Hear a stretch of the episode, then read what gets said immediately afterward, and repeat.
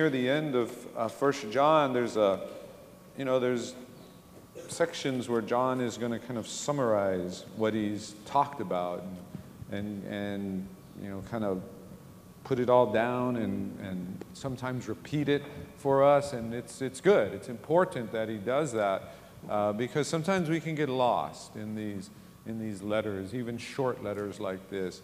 And as I was looking at this week's text, I was thinking about, um, you know, this thing we sometimes do where, where when we don't like the way things are turning out, we, we want like there to be kind of a different way, a different way of judging, a different way of a standard. And, and, and so, so, you know, some of you may know that I used to like, like to go golfing, and I was never good at golfing. I started golfing when I was, when I was, when I was um, much older than most people start, and, and all, but, you know, I enjoyed it for a while.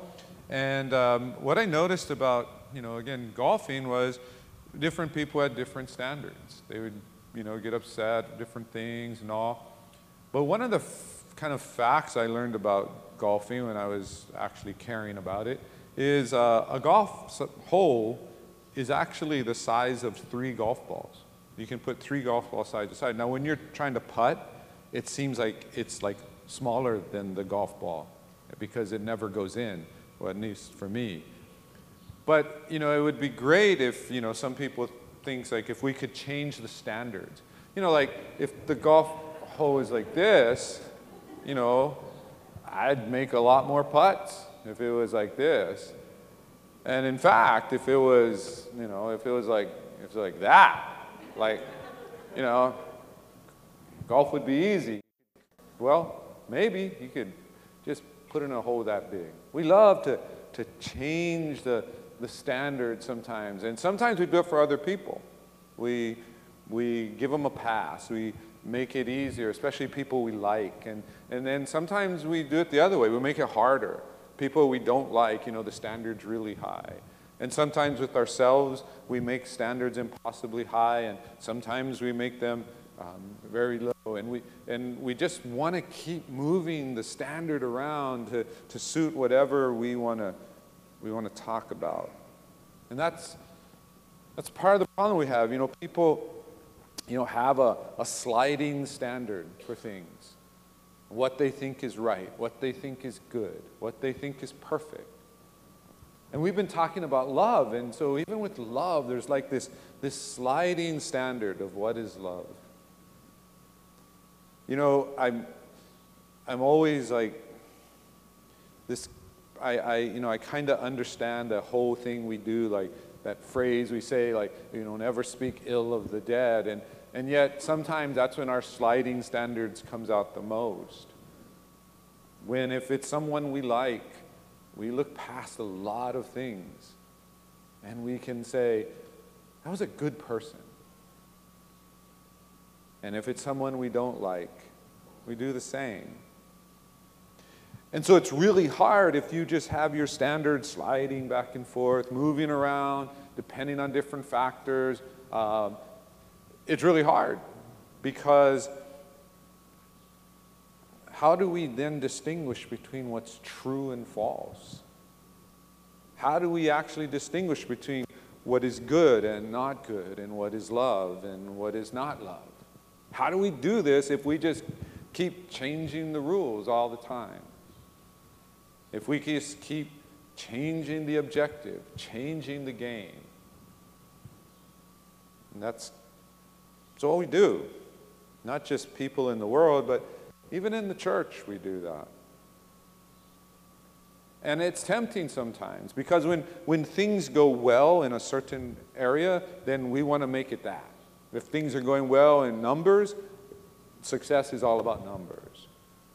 If things are going well in terms of programs or in terms of buildings, things like that, that's what we want to talk about.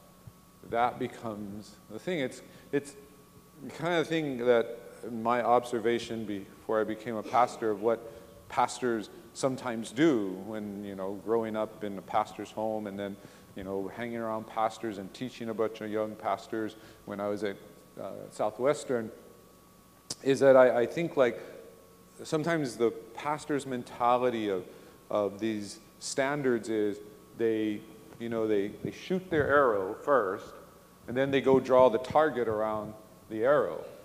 Because when you do that, guess what? It's always a bullseye, right? It's always dead on. But if you do what I think we should be doing, you should call your shot. You should say, that's what I'm aiming for. And then go.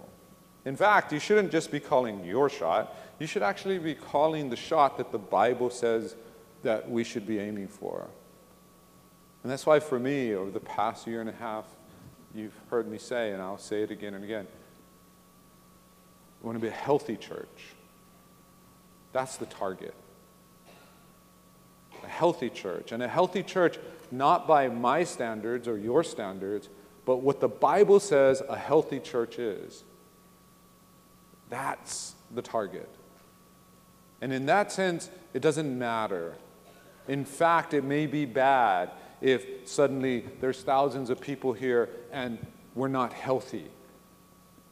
Oh, everybody else is going to say, hey, how'd you do it? How, how'd you guys do it? What'd you do? And they're going to want us to like, to maybe, you know, do conferences or write a book and say, this is how you, this is how you get healthy. But really, we didn't get healthy, we got big. Big and healthy aren't the same thing.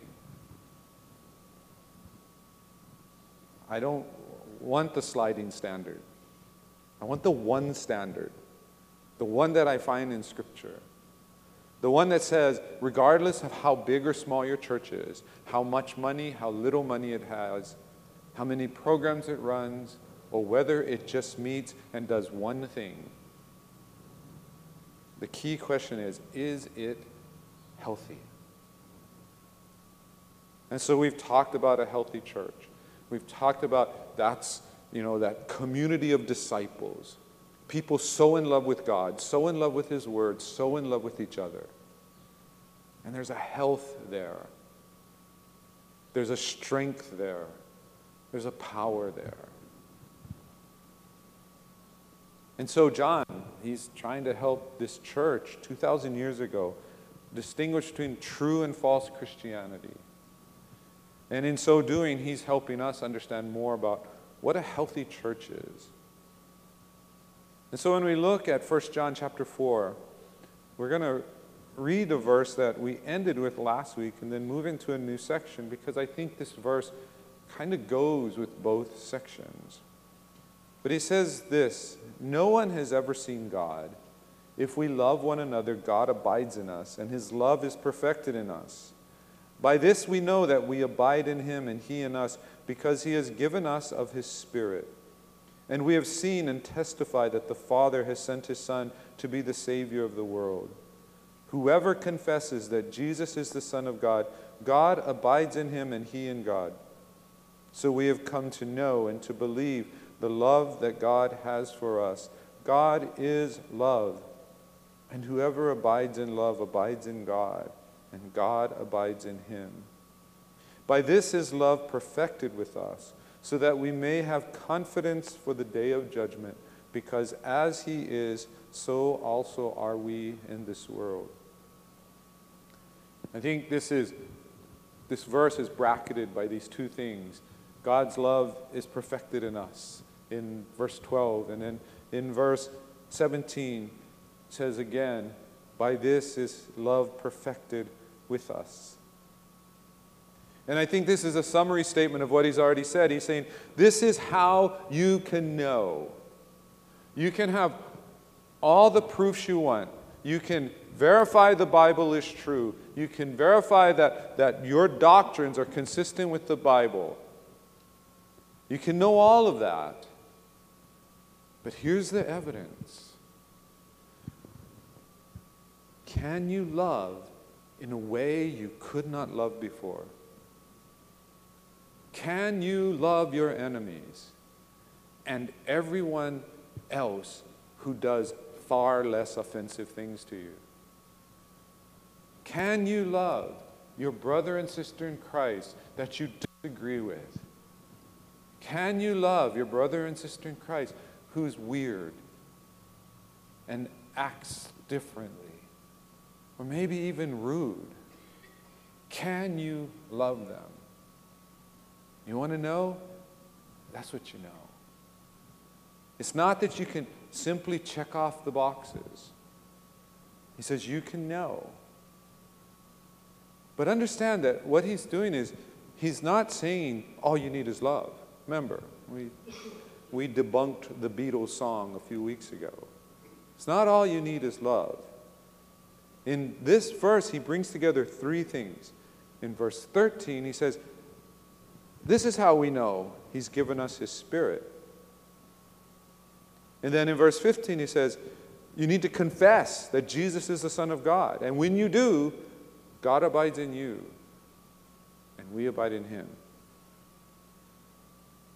And then he says in verse 16, We've come to know and to believe the love that God has for us. God is love, and whoever abides in love abides in God, and God abides in him. These three things, you cannot just have one, you cannot just have two. It is the Spirit living in us.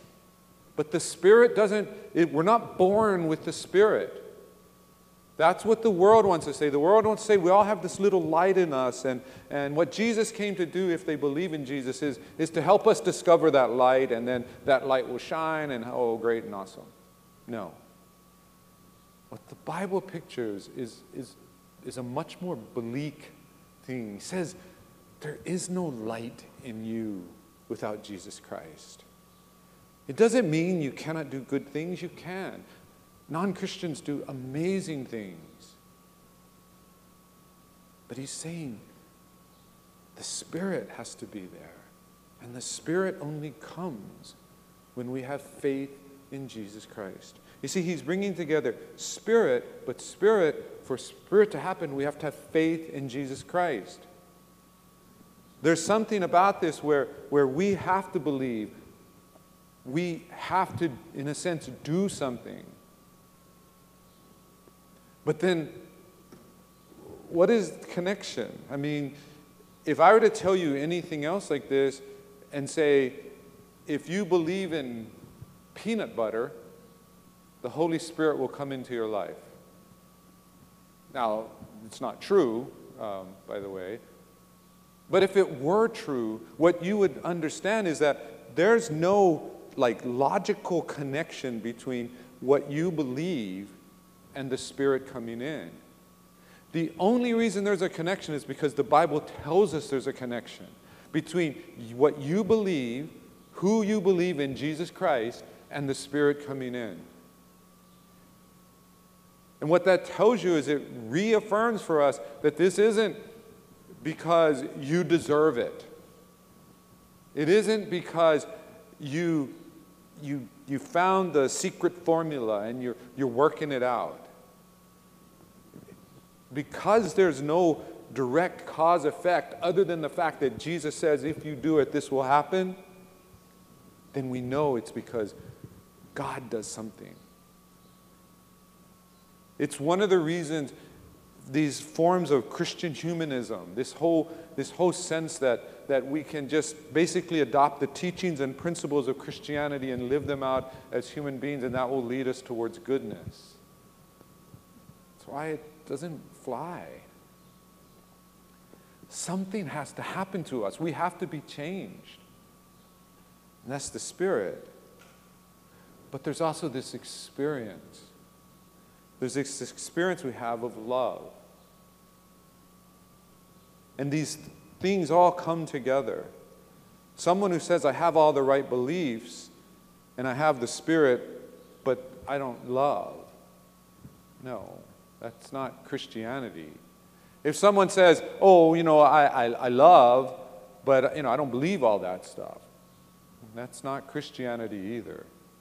If someone says, I believe the right things and I, and I work really hard to, to, to show love to people, but I don't know this spirit thing, it's not Christianity either. John is bringing these three things together because he's saying, This is how you know God abides in you and you abide in God. These three things have to be together in your life. Not just one, not just two, all three. They come together. And some people today, you know, it just drives me crazy when Christians do this. Well meaning Christians. They, they, they want to be like, you know, you know, I don't like that, uh, that love talk. It should be about our, our faith, our beliefs, our doctrine. And so they, they want to put God's love in opposition to who God is and our beliefs about God. Like it's a choice. I, I, see this all the time from when I used to be at the seminary, there'd be students debating and sometimes professors and arguing about those, like those two things are mutually exclusive. They're not. In fact, the Bible ties them together, that they cannot be separated. If you believe the right things about God, you will love.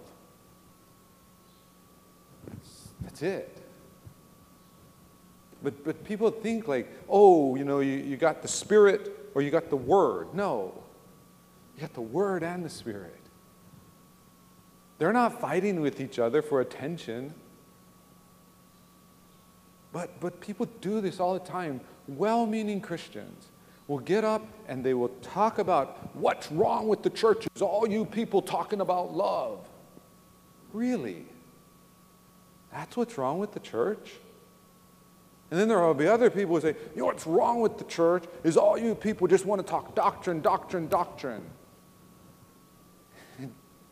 if John and Paul and Jesus and Peter were here hearing that kind of stuff, I don't know. I think we'd be in for a serious slapdown.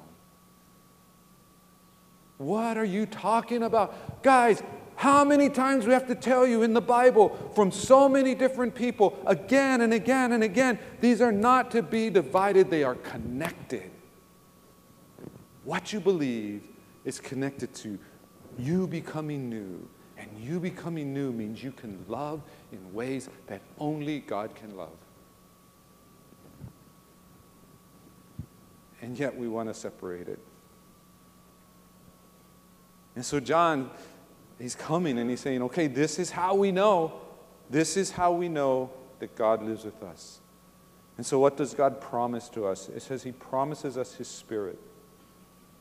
And some people are kind of confused. What does that mean, His Spirit? How, how do I know His Spirit is in my life? Well, I want you to think about your conscience. Okay, I want you to think about your conscience. And then I want you to kind of push your conscience to the side. And I want, to ask, I want you to ask yourself this question Is there another voice? Is there another influence in your life? And that voice is consistent in this. That voice is consistent in, in prompting you,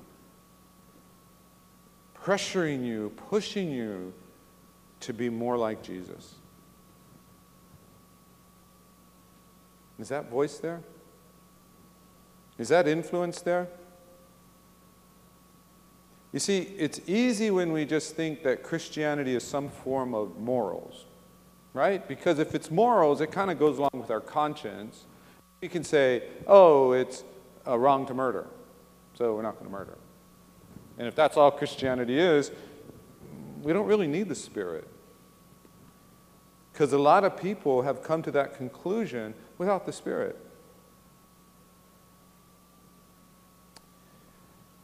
But what if you were thinking about, and I remember sitting in a Sunday school class years ago, one of the members said,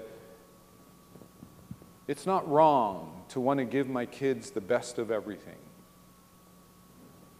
Well, I guess technically it's not wrong. But as you're thinking about giving your kids the best of everything, is there a voice inside of you that says,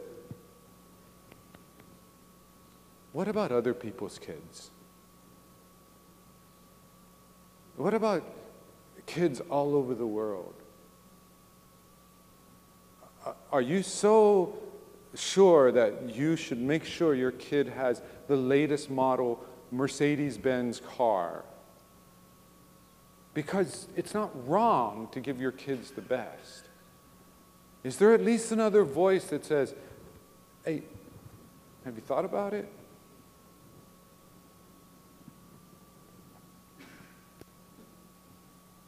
You know, I've been kind of convicted of some of this myself because whenever I think about the next step shelter, you know, and we've been giving clothes, I do what I've done my whole life. I go through my closet and I go, oh, here's stuff I'll never wear again, and I give it away. Is that wrong? No, it's not wrong. But is there a voice inside of me that says, have you ever considered giving them something that you'd use? Have you ever considered just go buying some new clothes? Or do they only deserve the clothes you don't need anymore? Not that I would do it, but I haven't even considered it. Is that voice even somewhere in my life? Because it's not wrong to give people used clothing.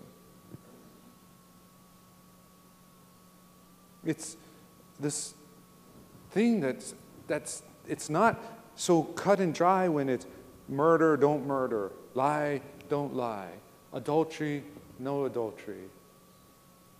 Those things are there, and, and again, a lot of non Christians would agree with that.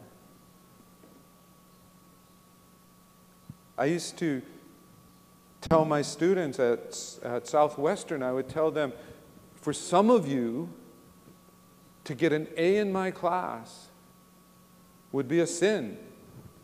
And you might think, like, what kind of professor are you?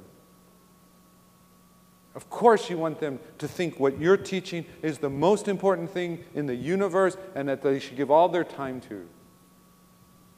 Of course, you should think that. But I would tell them if for you to get an A, you have to neglect your wife, or you're not going to raise your kids, what are you doing? And what I hoped is that for some of them that what I was saying would connect with the Spirit in their lives and they would go, Yeah, you're right. Because I wasn't, I wasn't an A guy, I was a guy that wanted A's. I mean, that, that was, I, was, I know what it means to be driven that way. Do we have that, that voice that, that tells us that even some things that we think are good are not always good.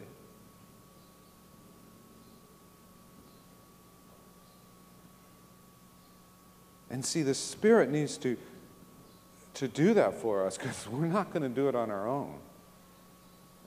The Spirit needs to show us.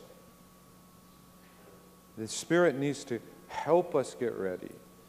The Spirit directs us to do, to do more or to sometimes do things differently from everyone else. I sometimes think like for me like one of the tests is is when everything is said and done I go that's not what I would have done. Can you think of times in your life when you, when what you did whether it was what you gave or what you said and how you resolved a conflict, you know that's not what you would normally do. That something happened in that moment that caused you to be able to, to speak in a way you didn't think you could speak before.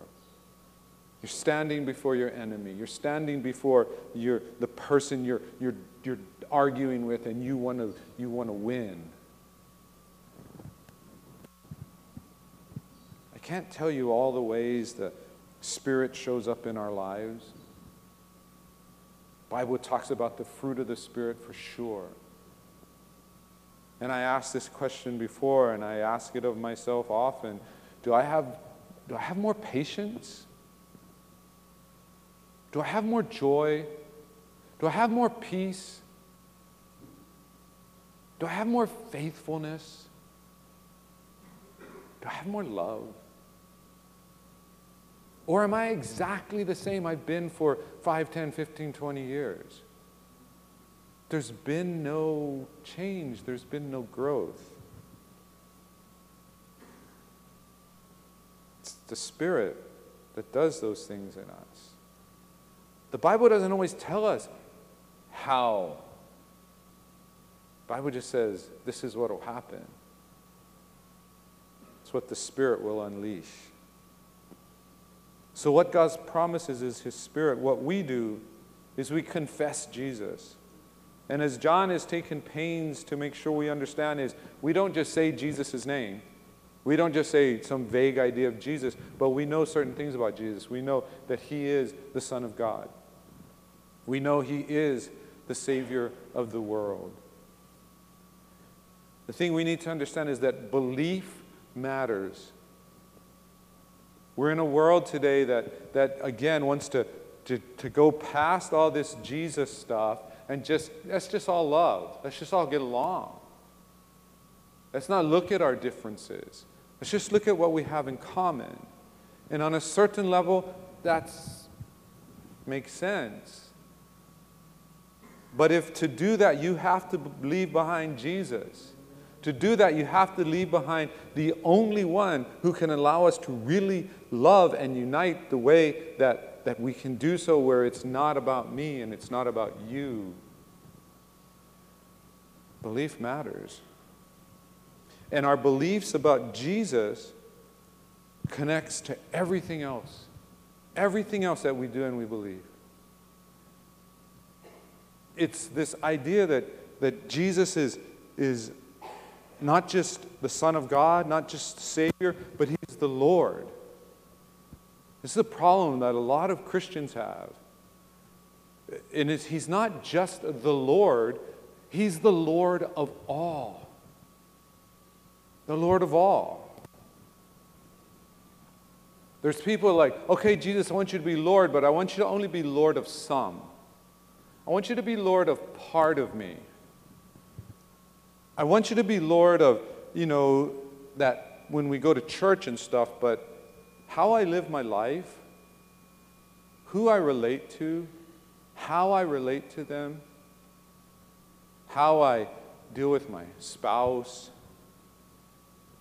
how I think about politics, sexuality, anything else.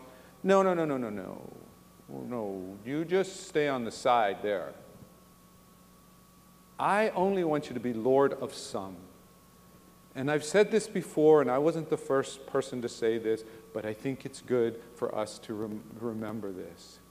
If He's not Lord of all, He's Lord of nothing. If Jesus is not Lord of all in your life, He is not Lord of anything in your life. Because ultimately, you're Lord. You're the one who says, Jesus, you, this is what you can be Lord of. Does that make any sense? Jesus, you're Lord. I surrender. I give my life to you. Now, here's the areas. Let's negotiate. Let's work this out. In fact, we're not even negotiating. I'm just going to tell you.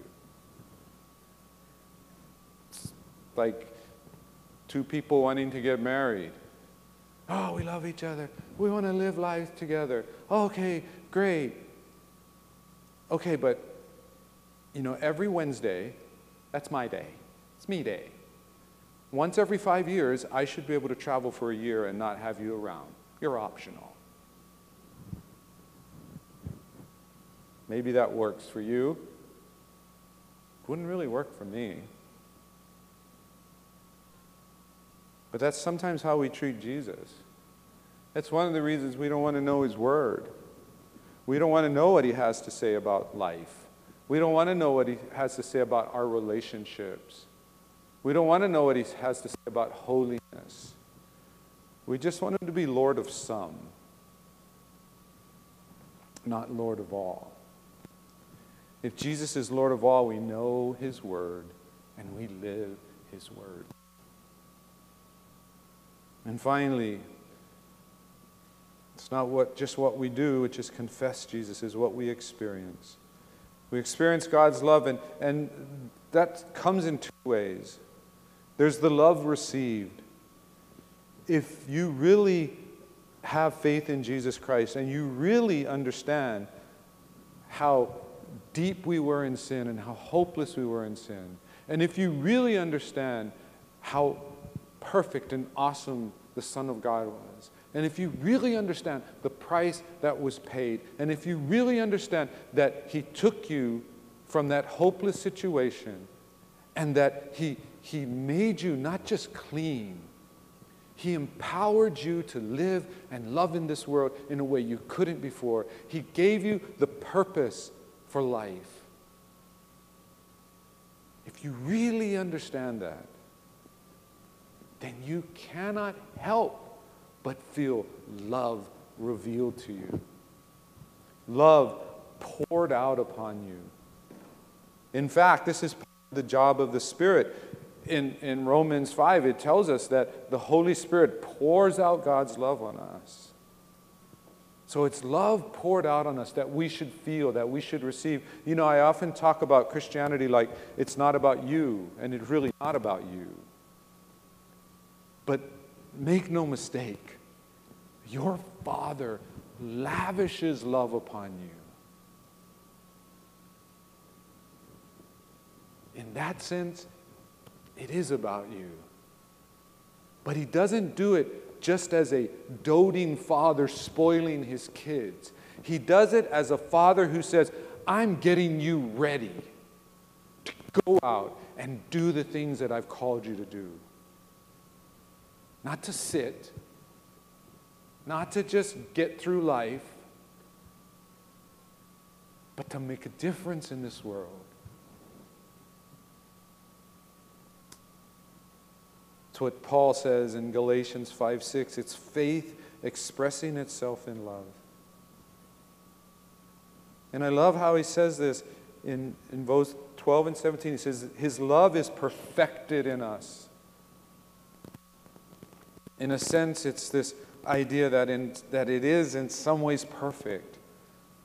But it also keeps open the door that this is ongoing. John has said again and again no one is sinless, no one is perfect. In fact, if you believe that, then you're making God a liar. It's ongoing, it's being perfected.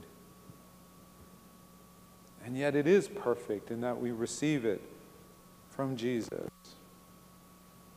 But God understands. And He gives us, you know, kind of what I call level one. Level one, how to deal with love. Level one, love your brothers and sisters in Christ. Get it right in the church. How are you going to love your enemies if you cannot love your brothers and sisters in Christ? It's not just enough to believe in love or feel love, to receive love. That's not enough. We are called to express love. And so, through faith in Jesus Christ, we receive the Spirit who empowers us to love.